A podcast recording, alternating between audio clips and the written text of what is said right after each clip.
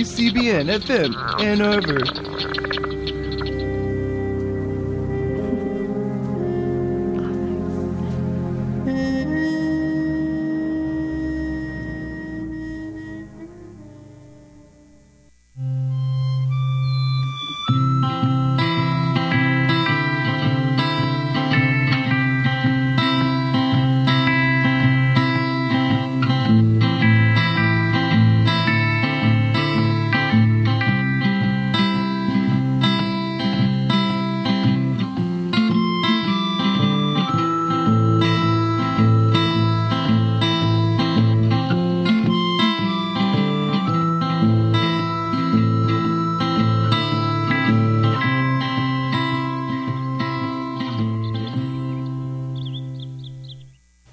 Good afternoon. You've got Living Writers. I'm T. Hetzel, and today I'm so pleased to have Philip and Erin Stead here in the studio with me.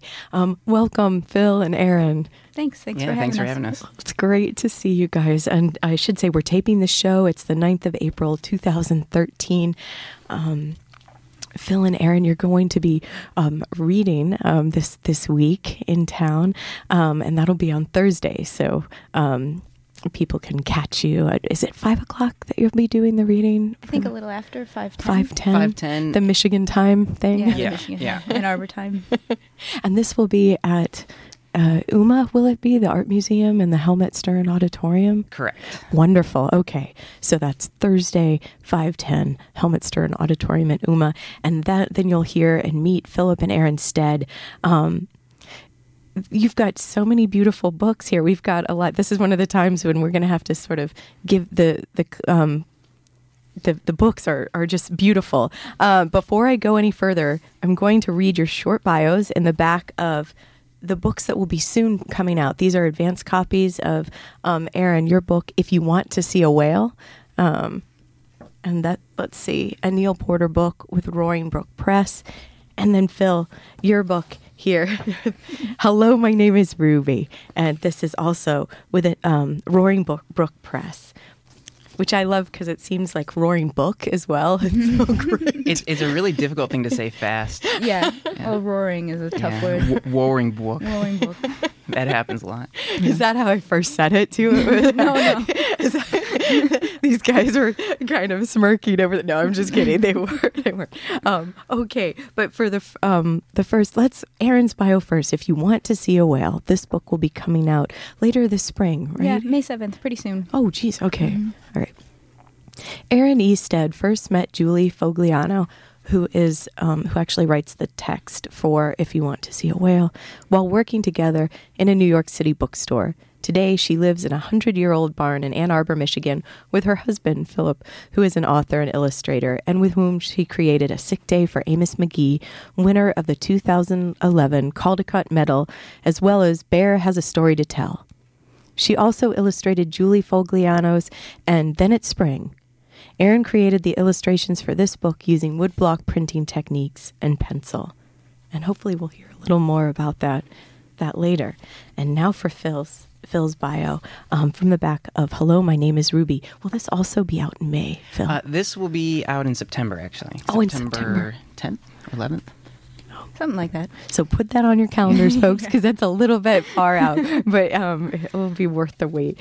Um, Philip C. Stead is the author of the 2011 Caldecott Medal book, A Sick Day for Amos McGee. So now I'm saying these names again, but that way you can be sure to catch them.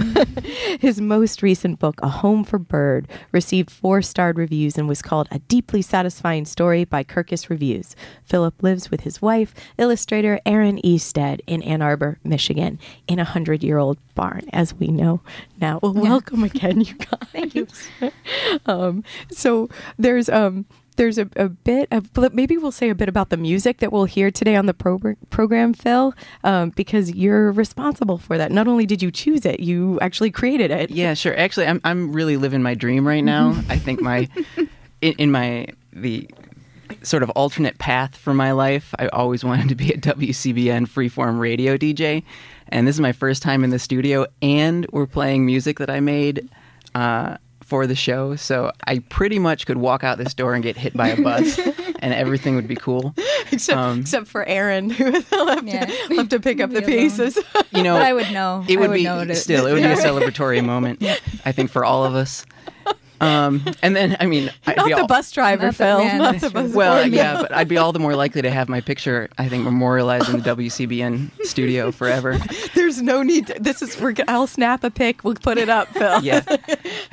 so, anyway, uh, yeah, the music. Um, music is really more of a hobby for me. Uh, I, ca- I came from a musical family, and I think much to the chagrin of of my parents, never really learned how to play any instruments properly. But I can play a lot of instruments um, with sort of like a middling level of of competence. Is that panache? Uh, Maybe is that another word for it? Like sort of. With, yeah, perhaps, perhaps. Um, so you know, a new thing that's sort of been happening uh, in the last few years is that uh, bookmakers are starting to get are starting to make book trailers for their books, similar to movie trailers. And I really wanted to make book trailers for our books, primarily as an excuse to write my own music for the books. But also because we are control freaks about our books. um, we tend to do all the designing and um, and everything else, and so I think we make our publisher a little disappointed, but also we make everything ourselves. So Phil started making the trailers himself and putting them all together. Yeah, and, and in watching other people's trailers, um,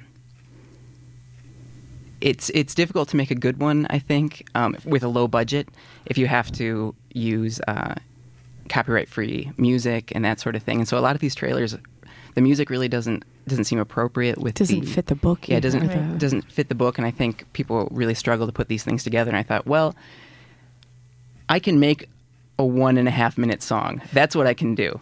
Any longer than that, and I kind of lose my way. But for one and a half minutes, I can I can really, I think, put something together, and that that involves some pretty strange things. Like with my accordion, I do not know how to play the accordion. Uh, but I spend all day kind of working out a six or seven note melody, and then I put little post it notes on all the little keys, and then spend the rest of the day trying to play that melody, uh, you know, with the help of the post it notes until it, until it's down. And then in the end, it really doesn't sound too bad. And I think most people would think that I know what I'm doing. But Yeah, any- it reminded me of Daniel Handler of a Lemony Snicket. well, except Sort he knows how to play the accordion. He's very good at playing the accordion. Yeah. Uh, he's yeah he's got real talent. I just have uh, perseverance and education. Yeah, I have like that Midwest Midwestern blue collar perseverance. Like I will learn how to play this accordion by the end of the day.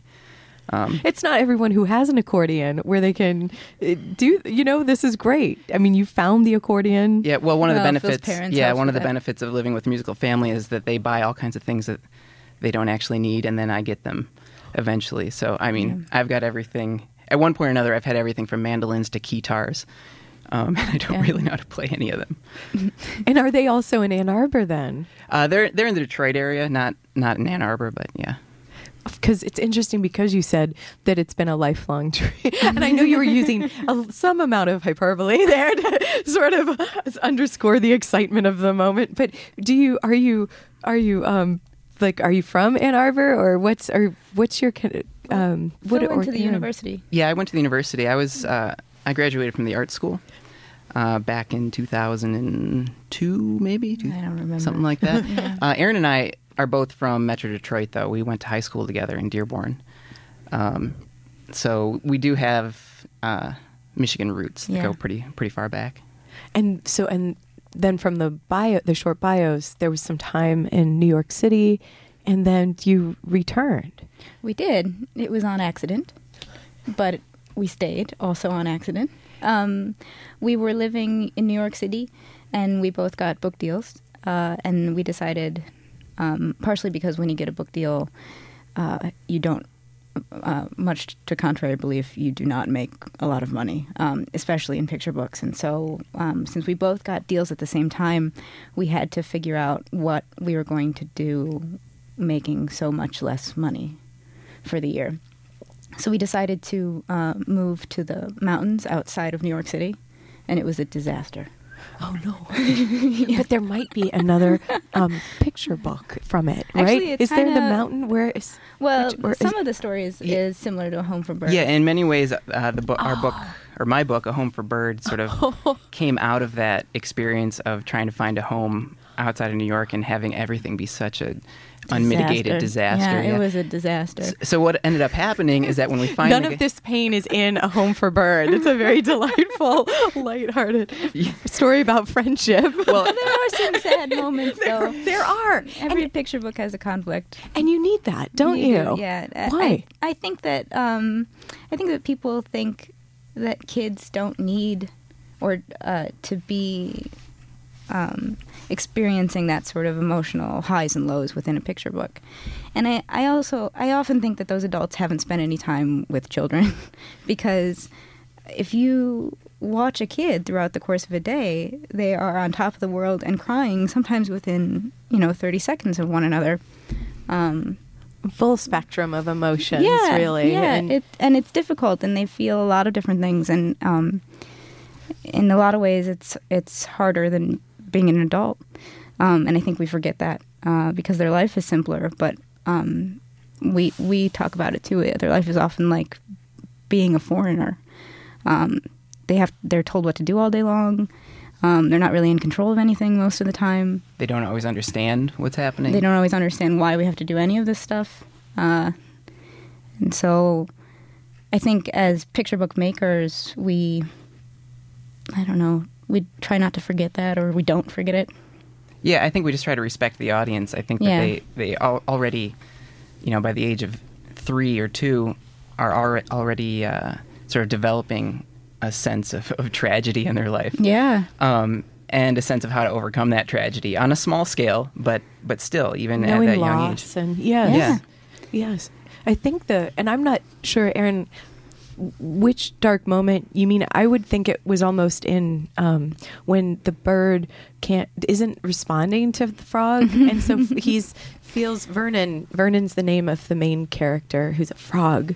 Right, or is he a toad? He's a Well, frog. he's or is he a toad. toad? I consider Is him he a toad, although it's never really. It's never really said. Yeah, But he is brownish, isn't he? So I should have known more toad than frog here in the, in the beautiful colors. That, um, but it, but it's like, and maybe he can't. He doesn't seem to feel like he can help Bird, and so that I think there's a frustration that Vernon is feeling throughout the, story, wanting, uh, wanting to help his silent partner. For those of you out there in the listening audience that aren't familiar with this book, uh, uh, Vernon is a toad who's just a real mensch. I mean, he's really he wants to do right by his friends, and he is a collector of. Uh, interesting things and a forager and while he's foraging one day in the woods he happens to come across this little brown or little blue wooden cuckoo bird Um, we should interject here that Vernon, while being one heck of a guy, is um, a little thick. is No, it, no. yeah, he's just he's very sincere. He would do anything for you, but he doesn't.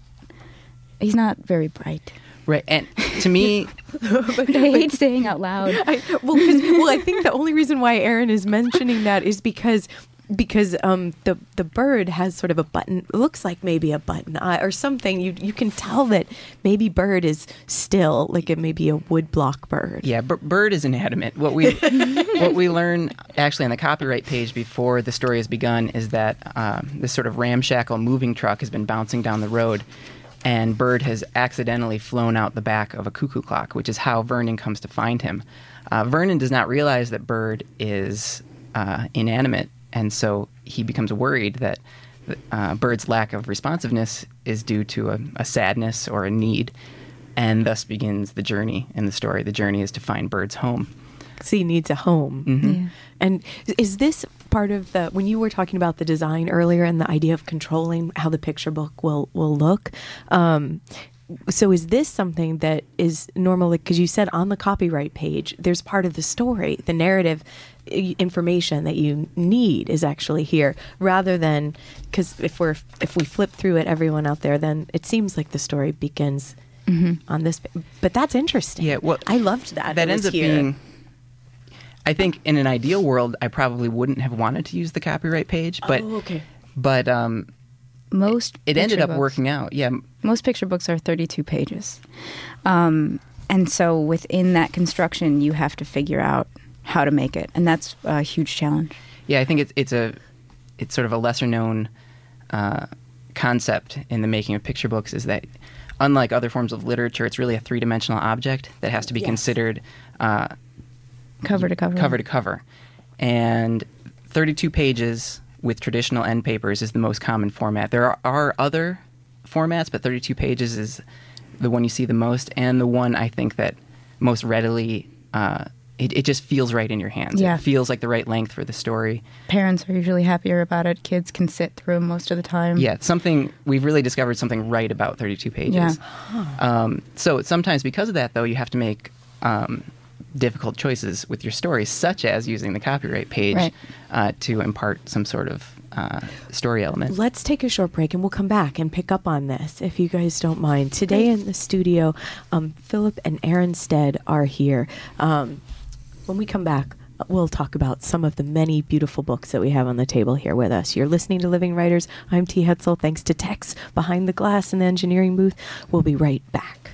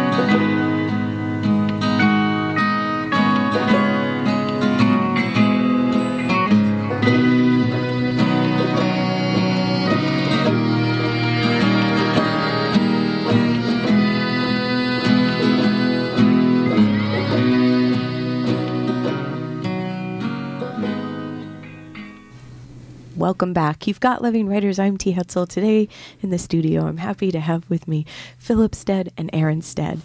Um, in fact, let's see. Philip C. Stead and Erin. Stead are here in the studio. And that piece of music was created and performed by Phil. And Phil, which story is that matching to? That one matches up with uh, a story that I wrote and illustrated called uh, Jonathan and the Big Blue Boat, which I think if I had to pick one story that, that I really like the most that I've done, it's this one. And it's not because it's been the most successful, because it certainly hasn't, uh, but it's the one that it hasn't been the least successful either. Erin's laughing. I definitely know which book of mine has been the least successful. Which one? But we can talk about really? that, yeah. Okay. Okay. Well, if you want, you can Oh, bring no, it up. If I- you think it's important. Oh, that- I want to talk about Okay. it. It's it's a kind of an interesting. I've got a bone too. to pick with the, with the world. Oh yeah, Let's get back to that. yeah, then. yeah. No, um, Jonathan the Big Blue Boat, I think, really sort of just flowed right out of my subconscious. Uh, I think growing up in Michigan and growing up around the Great Lakes, I think when you grow up around here, you just kind of have a sense of of maritime something just kind of mm-hmm. lodged inside of you. And this book just came right out of that. There's pirates. There's pirates. Yeah, well, there's pirates, There's and it really. I wanted to oh, write this There's story. whales. I mm-hmm. wanted to write this story as an excuse to illustrate all of my favorite things, and so it's whales, it's big blue steamships, uh, it's pirates, Giant squid. That's good. squids, and goldfish, and elephants, and mountain goats, and just about everything that that I'd been sort of sketching and thinking about for for the last thirty years ended up in some capacity in this story. Um, and I just had a lot of fun doing it. I think most of the, the books we do, we really fight with and struggle with. And even if the end product seems friendly and, and cheerful, a lot of times we really had to go toe to toe with the artwork. But this one, I just woke up every day and wanted to work on it. And did you have the story that you sketched out first, Phil, for for this book, or did you have some of the the, the images, the the pictures first? This one was interesting because what actually happened is that uh, we've done all of our books with the same editor at the same publishing house. So Neal Porter is our editor. He works for Roaring Brook Press, which is a small press in New York that's now owned by Macmillan, which most people have heard of. Um, but we do most of our business with him just at his apartment, you know, sitting around his coffee table, and very which is great. Yeah, which it's is not the way a great most way to people work. work. Yeah. Um, so things are not decided by committee or anything like that. But pretty early on, um, in our career, we were sitting around his apartment, and I had some uh, images from my portfolio out, and one of them was just this drawing I had done, uh, this collage I had done of a big blue boat. Um, I had not done it for any real specific purpose. It was just something I had made.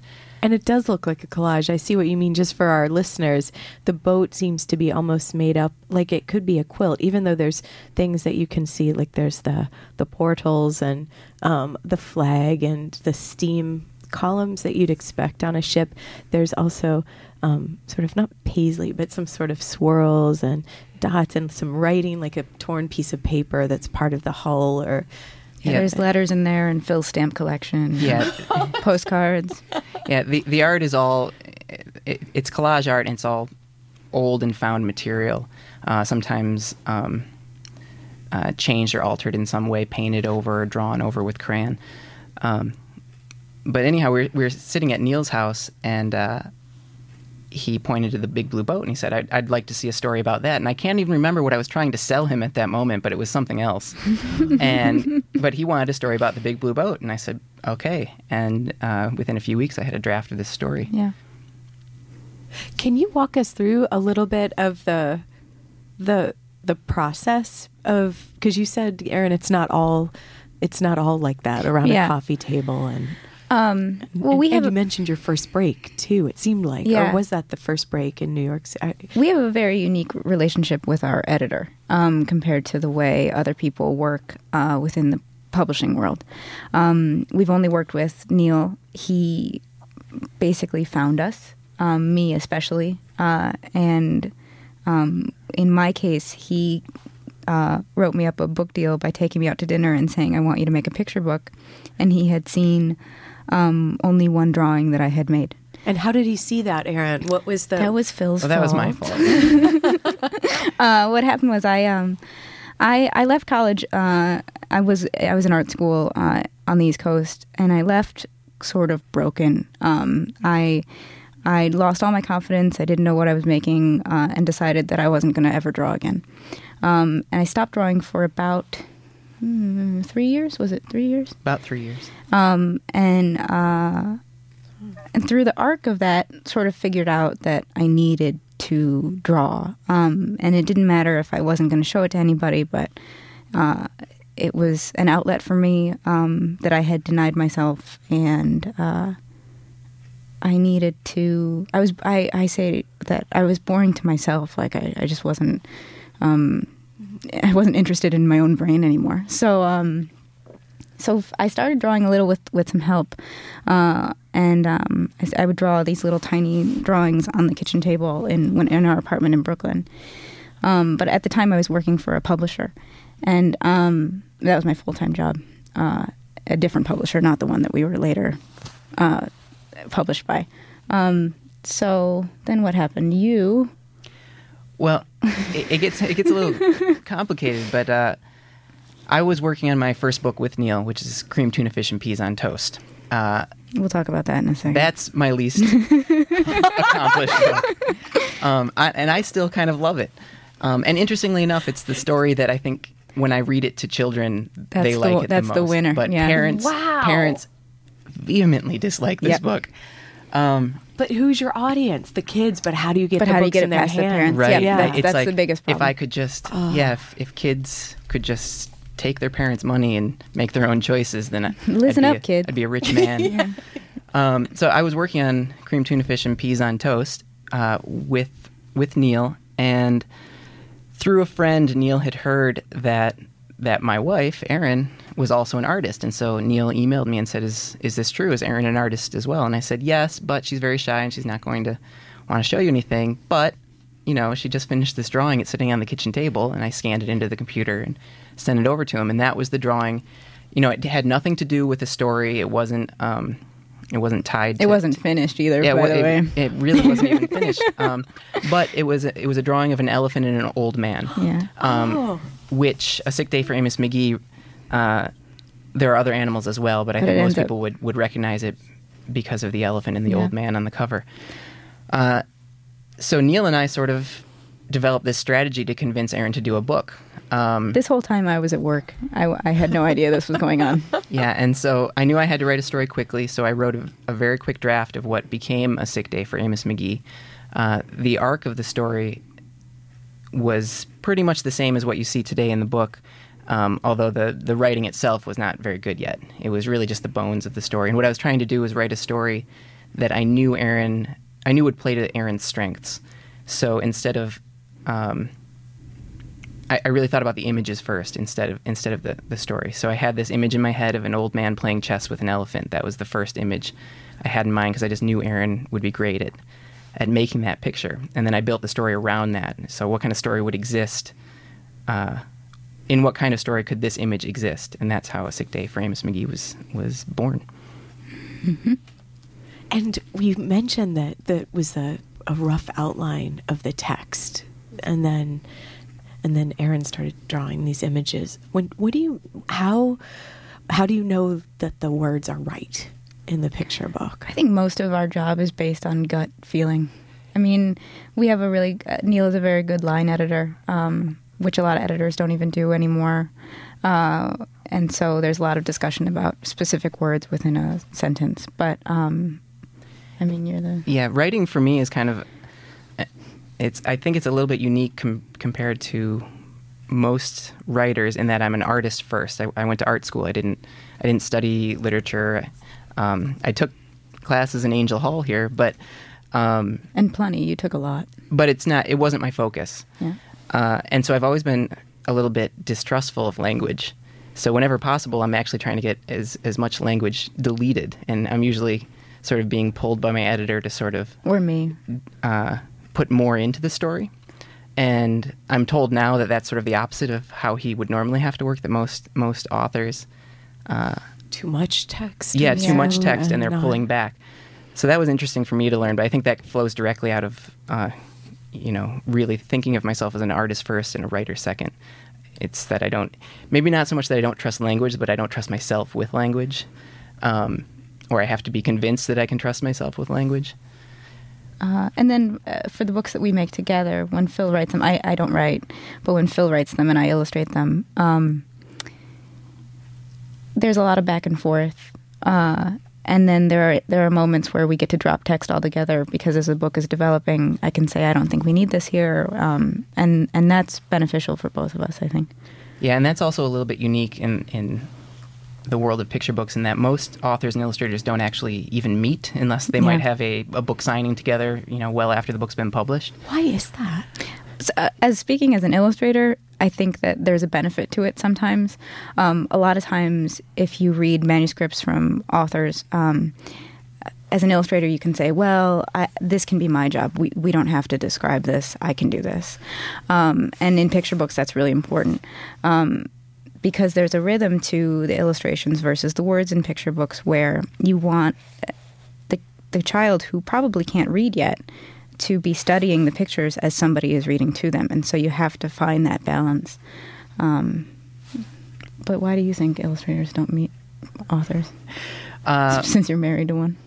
it, I don't know. I mean, sometimes I'm suspicious of it. Yeah. Uh, but other times it seems like it's the right choice, and I really think it boils down to the editor. You you need to have an editor that understands uh, who they're working with and Yeah. how they should work together. Um, there are some picture book authors that are that are authors only. They don't they don't illustrate. That are excellent at writing picture book Yeah. texts and should absolutely be involved with the illustrator. The first person that comes to mind is Mac Barnett, who um, wrote a number of books last year that were just stellar picture book texts. Yeah. And I'm pretty sure that he gets pretty involved with the entire creation of the book. But there are other authors that really, um, Well, Julie, for one, the, um, I've made I've made books with Phil, and I've made books with my friend Julie Fogliano, and Julie is a poet, um, although she wouldn't tell you that. Um, and when she writes a text, um, it's completely out of her hands at that point. I take it, and uh, and she has no. but she wa- she would like it that way. Yeah. It's, it's not that she's frustrated with that arrangement. No. She, she doesn't think visually. She just thinks with, you know, the cadence of text and the, the, the rhythm of the words, and that's that's what she does well. And then once she hands it to Erin, she Yeah. really waits to, to see what Erin does with it. And does she break it then? Would Julie then No, send I you do the, it. You break the text. Yeah. So she sends you this long. Yep. Then it, then it would look like a poem. Yep. It does. would. Yeah. So with with the first collaboration they did, which is called "And Then It's Spring," uh, the text doesn't have any characters in it. It doesn't indicate a setting. Uh, Neither does the second one either. yeah, and it, the second one, if you want to see a whale, also has no characters indicated and no setting. Yeah. uh, they're both actually um, they're, They're- both notions about not seeing something. Right. And so, as an illustrator, that is a challenge. Yeah, so the book the book is called and then it's spring, but you don't actually get even You don't get to you spring don't get to until spring until page. page 32. Yeah. Um, Same with the whale. with the whale as well, it's about not seeing the whale. So that's tension. So that's Yeah. what you're talking about with the the, the picture books Yep. for the audience, the children's audience. There's layers of complication and er, yeah, yeah. And, and Erin, uh, her job as the illustrator was to add a protagonist to this. Or not, depending this- on how not. somebody I- would see it. Right, and but Erin chose to do that, Yeah. and so you can follow a character through this this uh, experience. Yep. who wants to see a whale. Um, okay, we're going to take a short break and we'll be right back. You're listening to WCBN FM Ann Arbor Living Writers. I'm T. Hetzel. Today on the program, Philip C. Stead and Erin E. Stead are here in the studio. We'll take a short break. We'll be right back.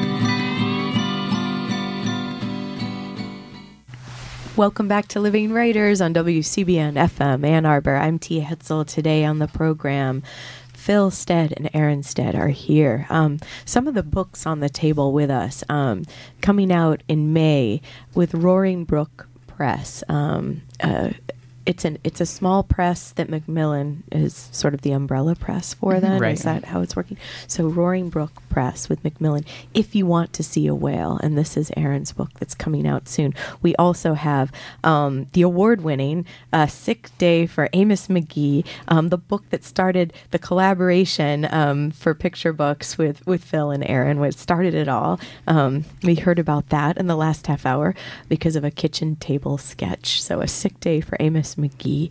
Um, we've got "Hello, My Name Is Ruby" um, by Phil, which will be out next September. Bear has a story to tell. Um, by Phil and Erin. Cream tuna fish and peas on toast by Phil. And then it's spring by Erin um, with Julie, uh, an author, Jonathan, and the Big Blue Boat, A Home for Bird. Do I? I think that covers it. I think that's it. They're amazing. Everybody's got to go go to Nicola's books or other. What are your favorite shops to go find picture books when you guys go? Oh, or are there some in Well- Detroit or? Uh, you're going to start with Kaleidoscope? Well, when I was in school, Yeah. um, Kaleidoscope Books was on State Street. It's in Carytown now, but it was on State Yes. Street for Oh, years. I missed that it moved just that Yeah. little bit. And when, when people ask, a lot of times people ask me if I studied children's literature, and the answer is no. Um, but in a way, I did because I was in Kaleidoscope Books, which is probably the greatest resource in North America for used, uh, rare, and out of print children's books. And so many of the books that Erin and I became uh, influenced by, uh, you couldn't find at Borders or Barnes and Noble because they're out of print or they're, uh, you know, not current titles. Uh, but in the stack, the dusty, dusty stacks of Kaleidoscope, there's just this wealth of knowledge and information just waiting for you. Yeah. And so, uh, Kaleidoscope has always been the place I go to for unlikely inspiration uh, to see what's new. And Nicola has a real nice uh, children's book section. Um, and now we've got Literati downtown. Yes. So we're really excited di- about them. I didn't know if they had a children's section They for do. some reason. They do Yeah. good. Okay. They do. It's they have everything. I mean, Oh, it's, wonderful. everything is pretty small. Yeah, the store is small and e- the sections are small, but everything is beautifully curated. Yeah, if you very haven't well been there chosen. yet, uh, the store is beautiful. It's fantastic. I think they're going to be around for 50 years. Thank goodness. Thank good because that's what we need some more bookshops. And Yeah. I'm s- so glad you mentioned Kaleidoscope too. How did you guys know about it? Did you just wander in off of State Street, or did someone tell you to go? I'm sure but and now now in. it's in Carytown. Yeah. yeah, yeah, I've always been kind of a wanderer, so I'm sure I'm, I just wandered in, um, probably to avoid class, uh, which w- seems like a pretty likely scenario. Um, We've all done that. but but I can really list books that I that I found there that um, really changed my perspective uh, on bookmaking. Um, the first book that really changed how I make art that I found there was uh, Eric Carle book called uh, "When the Mountain Meets." No, the bird that loved the mountain. Bird that Loved the Sorry. Mountain. So Eric Carle, for those of you who might not know, uh, is the author of The Very Hungry Caterpillar, which probably now all of you know. Um, and uh, but he made a lot of other books too, and is still making very good books. Yeah, it was just one of his lesser known titles. And I had known who Eric Carle was before and I was familiar with his work, but just seeing it outside of the context of his most well known work, I think made me see it in a different light and made me want to try collage art. And I really spent the next three years in art school um, working on becoming a collage artist. And luckily for me, uh, there wasn't a an illustration program at U of M, but there were illustration courses all taught by the same person, which was uh, a man named William Bergard, which people around Ann Arbor will know for his uh, his 20 years of work on the Ann Arbor Festival posters. Uh, so he is a really accomplished collage artist. Um, so I was really lucky to sort of fall into that relationship um, at the art school. Uh, but all because of Kaleidoscope Books, really. Yeah. So you never know where you're gonna like, like you said, unlikely inspiration. Yeah. But Yeah, you can learn everything you need to know about literature with a library card and a sense of discovery.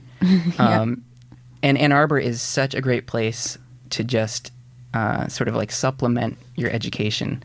Um, I've really become sort of a booster for this town. I think over the last few years. When we moved back, in fact, we we we hadn't intended to move back um, for longer than a few weeks. We were just sort of in between um, leases, and we didn't have a place to live. And we thought, you know what, this has just been a really stressful time. Let's Oh, this was after the disastrous um, mountain living for a year that was similar to The Shining. and then, um, yeah. So uh, we yeah and so we didn't murder each other. We got out we of there didn't. alive. No, And, we still uh, like each other.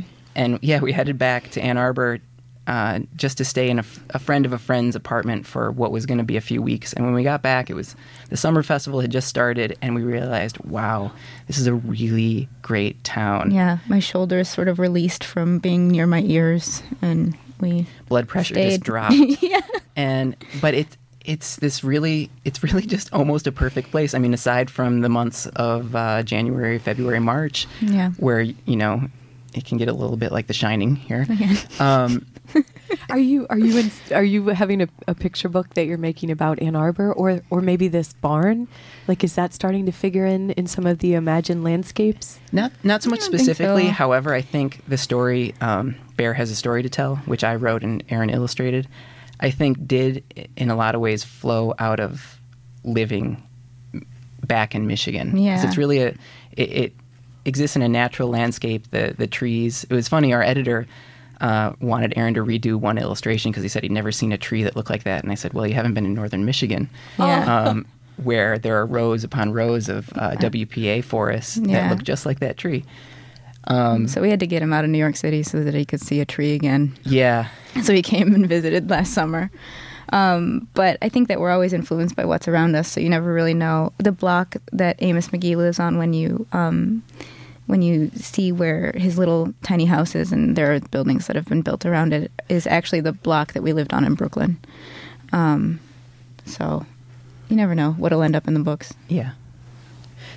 And and Phil, how did you then meet Neal? Like, what was because how if somebody's thinking, how do I get into the picture book Yeah. Well, industry? well, our path is not going to help them, no, unfortunately. we, yeah, we can't give you very good advice. Uh, the first part can, Yeah. sort of. Well, I mean, there are things you need to do.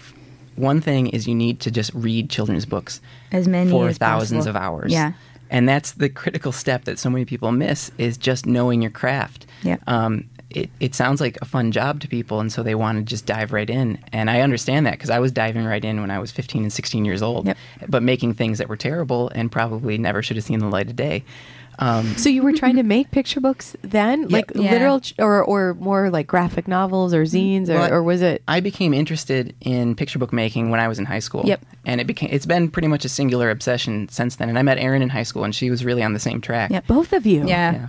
Yeah. It was very How- strange. Yeah, I wonder, like, could, what was was it about the world of imagination, or how images were primary, or what do you think? We had two different moments. You had an actual moment. I had an actual moment that I can think of, and I, I we had a really great art teacher. We shared uh, the same art teacher in high school, um, who was always trying to just expose the kids to as many things as possible. We were lucky enough to go to a school that really funded the arts well, and so you could do ceramics, you could do uh, darkroom photography, Wow. theater, Yeah. uh, weaving. And it was all just very about any, small. Yeah, just but if you wanted to do it, you could do you it. You could experiment with anything. Yep. And um, I think I was I, I had an hour long class, maybe my sophomore year, that was sort of an independent study, and he plopped uh, a little pamphlet in front of me that was just sort of like a three or five page fold out. Uh, pamphlet that showed the process that Sendak used to create Where the Wild Things Are, and sort of showed you know early sketches, um, that and how it led to the finished book. And I can't really explain what about that spoke to me, but something about that I knew instantly that's what I wanted to do. And I think, you know, as I analyze it now, you know, I can pick little things about what it is about picture books that sort of continue to fascinate me. Um, but really, you know, I think it's just in your DNA or it's not. Um, and for me, it is.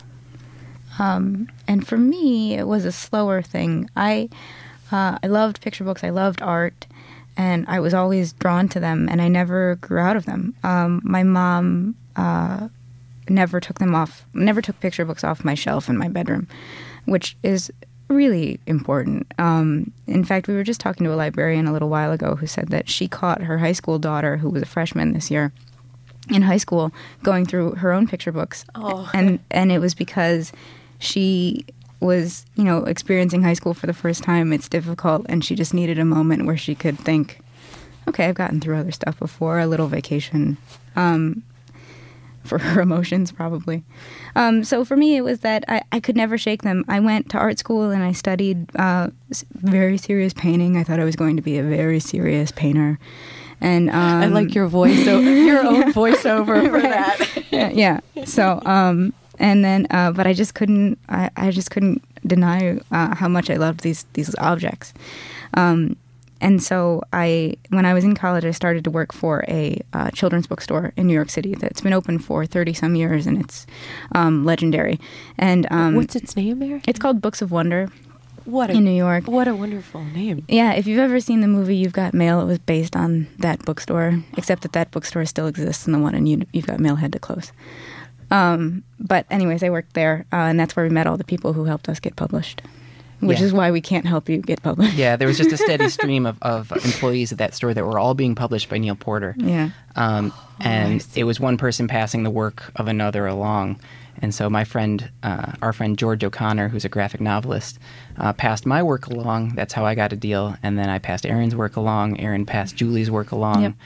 And I believe I think all- there's five or six of us now that all came out of that store. I didn't actually work there, but I was I was there enough. He was that married I in. Did yeah.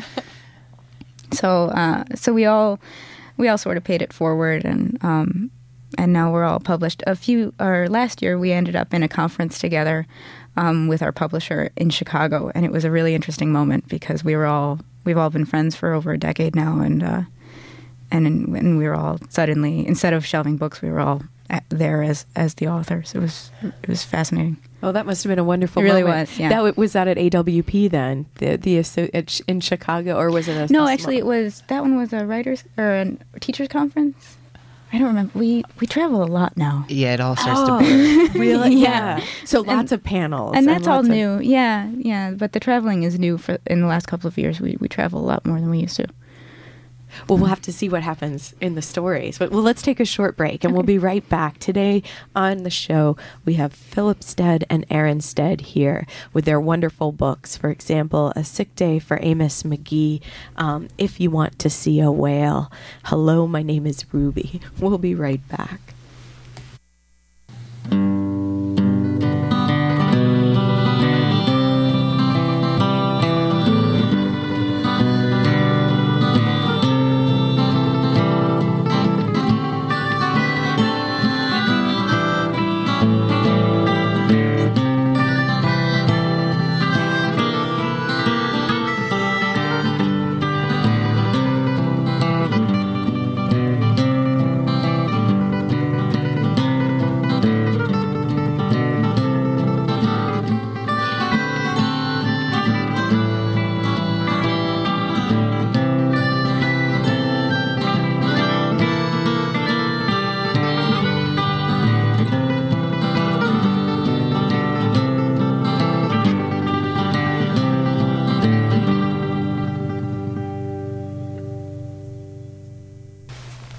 You've got Living Writers. If you've joined us now, I'm so glad you are. And to fill you in, Philip and Erin Stead are here. Phil and Erin Stead.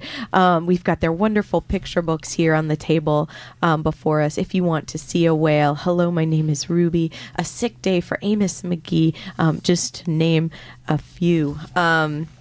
And the music that you're hearing, Phil has composed and plays, and this is available on your website, right, guys? Is it? Yeah, Yeah. the uh, I, I do a, a song for each book that we do, um, and it's available for a free download through my site.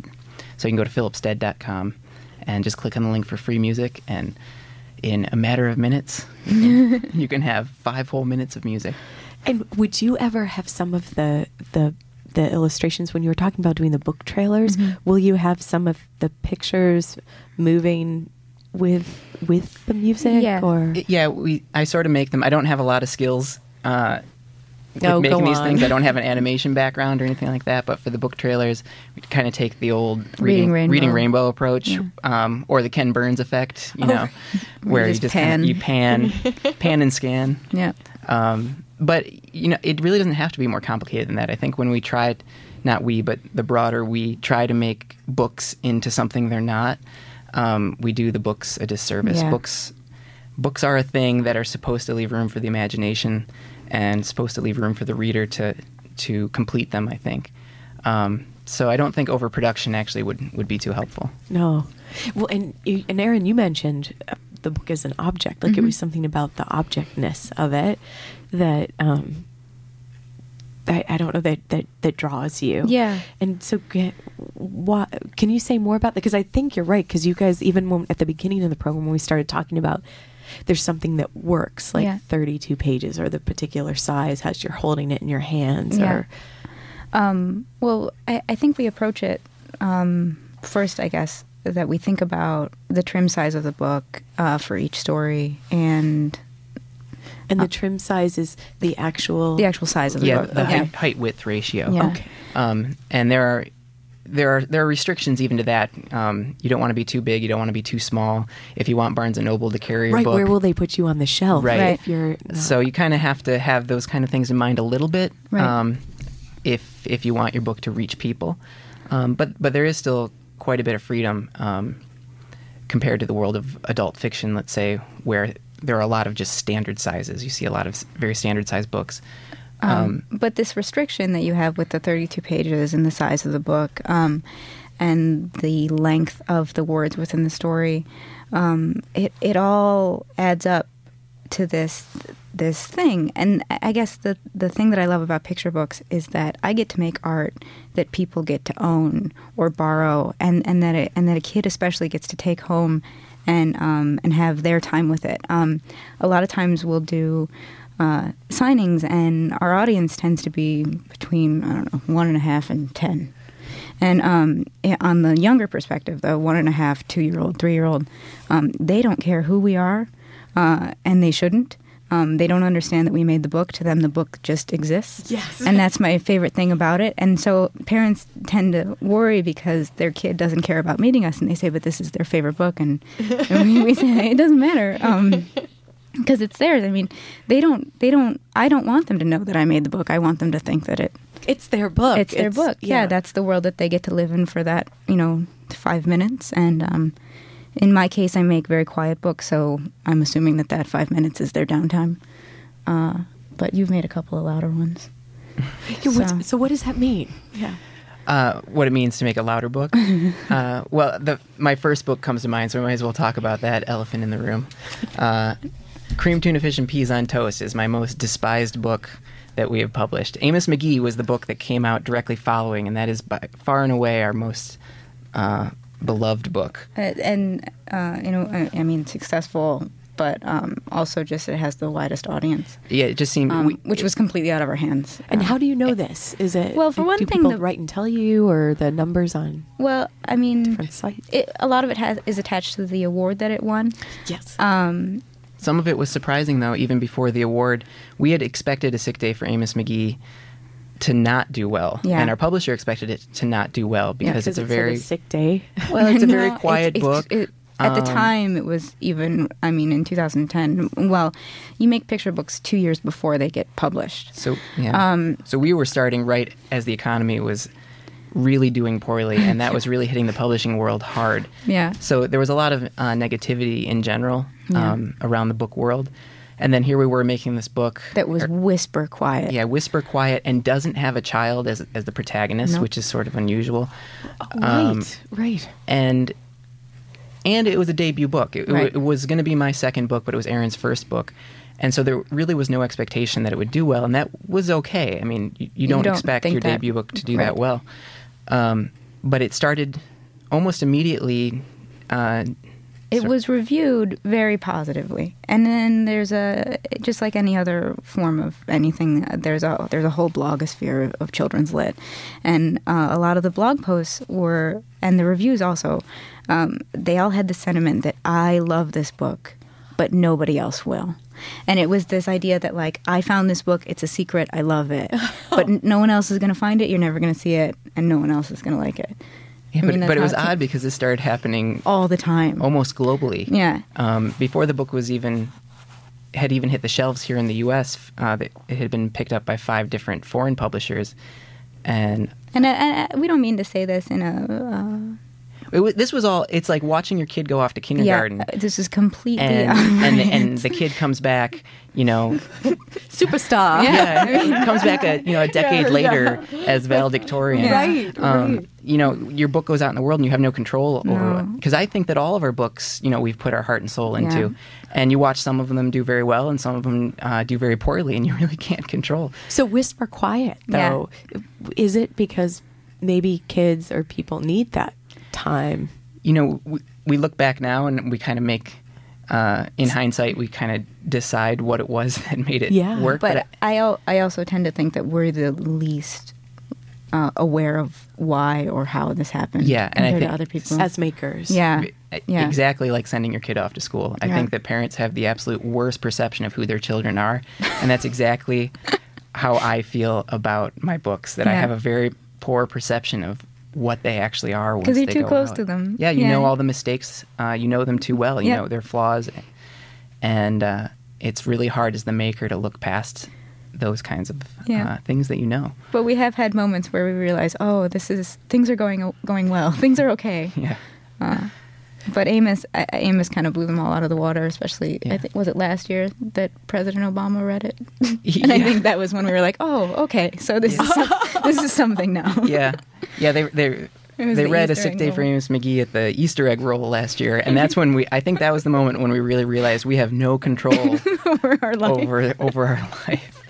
Um, Yeah. But getting back to my first book, which even in the wake of a sick day for Amos McGee still hasn't sold any copies. Um, it's the Huh. It's actually based on a true story. and they'd Um, be next to each other. They'd be near each other. oh yeah, Oh, yeah. they're the exact Yeah. same size, weight. Yep. They they get shelved right next to each other, but uh, the same two copies, as far as I can tell, of cream tuna fish and peas and toast have been sitting at Nicola's books, wallowing for, for two years, and I'm just waiting. Usually, at every signing we do, one person buys one, Yeah. and like I always end up, you know, shaking that person's hand and giving them the whole backstory of the whole story because I feel like they're The the difficult thing about cream tuna fish and peas on toast is that kids love it because um, kids love it for the same reason that adults hate it, which is that the adult in the book is behaving very poorly, and the kids in the book are fine. Yeah, so it's actually based on a true story uh, from my family history about how my grandpa Jack uh, buried his least favorite meal in the backyard uh, and then carved a headstone for it that says, Here lies cream tuna fish and peas on toast. Uh, and that casserole dish is actually still buried uh, in the yard on Devonshire Street in Dearborn. Yeah, they Um, all know about it. Yeah, too. actually, the, the people that live in that house now actually came to my first signing. They had heard, um, and they wanted to, they wanted to meet me. But uh, Had they tried to excavate it? Did they dig it up? no, they want to leave No, it there, I guess. Yeah. So they, uh, it, there's a lot of negativity in the book. Yeah. And it actually ends. I mean, page 32, the final page is of the headstone. Um, and the book is sort of told in sort of like a raucous, cheerful, kind of sing song way, um, which is, I think, why I can, uh, why the kids that I read it to relate to it because they get to, Oh, yes. they're in on the joke. Yeah. Um, Uh, the kids in the story, which are my real aunts and uncles as children, Yeah, um, are completely calm and composed, and it's only Jack and his wife Jane that really have no control over the situation. Um, but the the use of the word hate in the book, which I use several times, um, apparently that's a buzzword. That yeah, that Uh, didn't go over well. Yeah, the, the sort of par- in parenting, there are different trends in parenting, and a recent trend has been that you can't use words like hate, but I used it several times. and and I understand it to a point, which is that I understand that it's it's a you know it's a trigger word. You don't want kids running around saying it about certain things, and you don't want to teach it in Yeah. a way. But But casseroles are disgusting. Besides that, you can't avoid it either. If if this silly, extremely silly story opens up a door for how you can explain this is when you can use this word, and this is when you shouldn't, or you can't, or you you you know. Yeah. Um, I, I think it boils down to respecting the Respecting intelligence the of your audience, audience. I think f- even a five year old knows the difference between hating their dinner and hating a person. Right. Um, and they might not have the, the broad vocabulary to express that, but they know the difference. and they might not even have the emotional control to always express it in the right way but those are all those are all that's parenting that's learning yeah. so And these are wonderful books to to be bedtime stories or morning stories or middle of the day stories. um, shall we hear a, a couple of lines uh, from A Sick Day for Amos McGee as we, we go out? All right. Well, uh, we'll start Amos McGee here. We'll send him off to work. Okay. Amos McGee was an early riser. Every morning when the alarm clock clanged, he swung his legs out of bed and swapped his pajamas for a fresh pressed uniform. He would wind his watch and set a pot of water to boil, saying to the sugar bowl, A spoonful for my oatmeal, please, and two for my teacup. Belly full and ready for the workday, he'd amble out the door. Every day, Amos waited for the number five bus. Next stop, City Zoo, the bus driver would call. 6 a.m., right on time, he'd reply. Amos had a lot to do at the zoo, but he always made time to visit his good friends. We'll leave it there. Thank you so much, Phil and Erin, for being on the program today. Thank you. Um, it's been wonderful. Well, we'll just say that that was from A Sick Day for Amos McGee that Phil just read. Um, other books for you to look out for.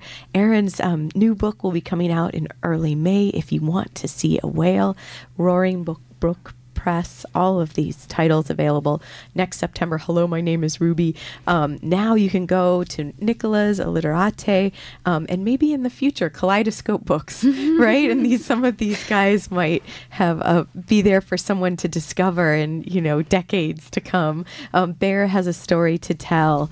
Um, creamed tuna fish and peas on toast, which we were just talking about. Kids run out and get that one. A home for bird, Jonathan and the big blue boat. And then it's spring. Um, So again, thank you so much to Erin Stead, Phil Stead. Um, please come back and see us again on Living Writers. Yeah, Thanks for having to. us. Yeah.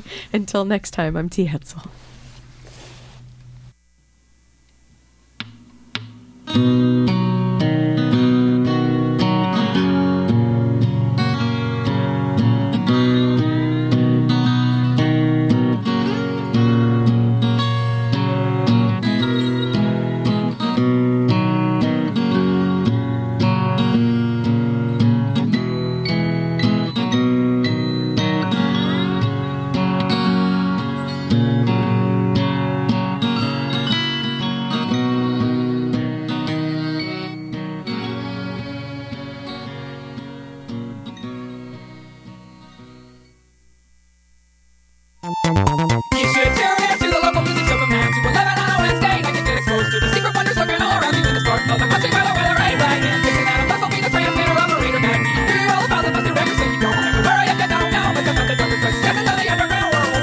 Music Show is a very cool show that happens every Wednesday night from 9 to 11 p.m. right here on WCBN FM Ann Arbor. Every week we have a live band performing in the studio that's from around here. And we'll even play your band on the show if you send us your CD. Tune in every Wednesday at 9 for the Local Music Show.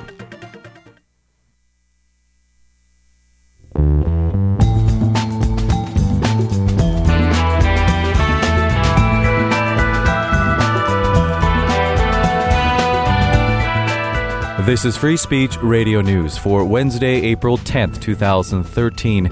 In Los Angeles, I'm Dorian Merina. Coming up, President Obama releases his $3.7 trillion budget while it eliminates subsidies to fossil fuel companies and raises some taxes. Critics say it fails to address the root causes of U.S. debt, and plans to cut Social Security will hurt the nation's poor. Advocates join the family of a 16 year old shot and killed by U.S. Border Patrol agents in Nogales. They're calling for a full investigation and an end to abuse and shootings. And we'll go to Indian administered Kashmir, where residents are pushing for police to stop the use of pepper gas following injuries and several deaths. Those stories and more coming up. I'm Jess Burns with headlines for FSRN. Thousands of immigrant rights advocates are in Washington, D.C. today demanding lawmakers maintain forward momentum on the issue of immigration reform. The All In for Citizenship rally is being backed by unions, faith groups, and human rights organizations across the country. Attorney Nick Katz with Make the Road New York says the Obama administration's deferred action status for immigrants brought to the U.S. as children is buying much needed time. But he says Congress needs to repair the broken immigration system and improve on this temporary fix. I mean, it's giving them work authorization, which is incredibly important, and it's giving them some protection from deportation, which is also important, but it's not giving them a path to citizenship, which any kind of comprehensive immigration reform that, that's being talked